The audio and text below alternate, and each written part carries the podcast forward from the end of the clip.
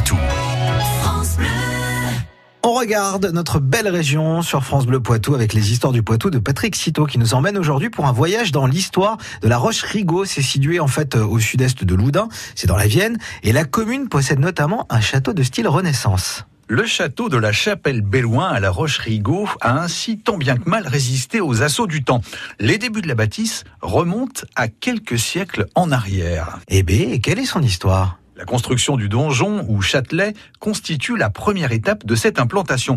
Nous sommes alors au milieu du XIIe siècle. Le donjon a une vocation stratégique et sert de tour d'observation. Le corps de logis est construit à côté deux siècles plus tard. Le donjon est alors réaménagé.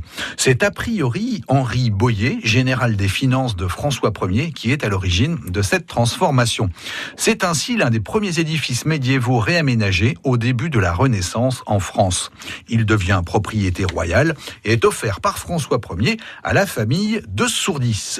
Le blason, qui est encore présent dans l'entrée aujourd'hui, est ainsi celui d'un membre de cette famille, Géant Escoubleau de Sourdis. Le comté de la Chapelle-Belloin est ensuite acheté par le cardinal de Richelieu. Les bâtisses sont inscrites monument historique en 1932 et reçoivent le premier prix des chefs-d'œuvre en péril en 1980. Et une question, pourquoi le nomme-t-on le château de la Chapelle? Eh bien, ce nom viendrait en fait d'une chapelle, eh oui, implantée dans le village à côté du château. Elle a aujourd'hui disparu. Une partie du château a lui traversé le temps. Le pont-levis est ainsi encore fonctionnel. Les hauts murs d'enceinte sont toujours debout. À l'intérieur de cet espace clos, on peut notamment voir les restes du donjon et le corps de logis adossé au mur d'enceinte. Alors, le corps de logis mesure plus de 50 mètres de long. La moitié du bâtiment est occupée par une grande salle de bal. Le château se visite de juillet à septembre les propriétaires peuvent également accueillir des groupes sur demande tout au long de l'année.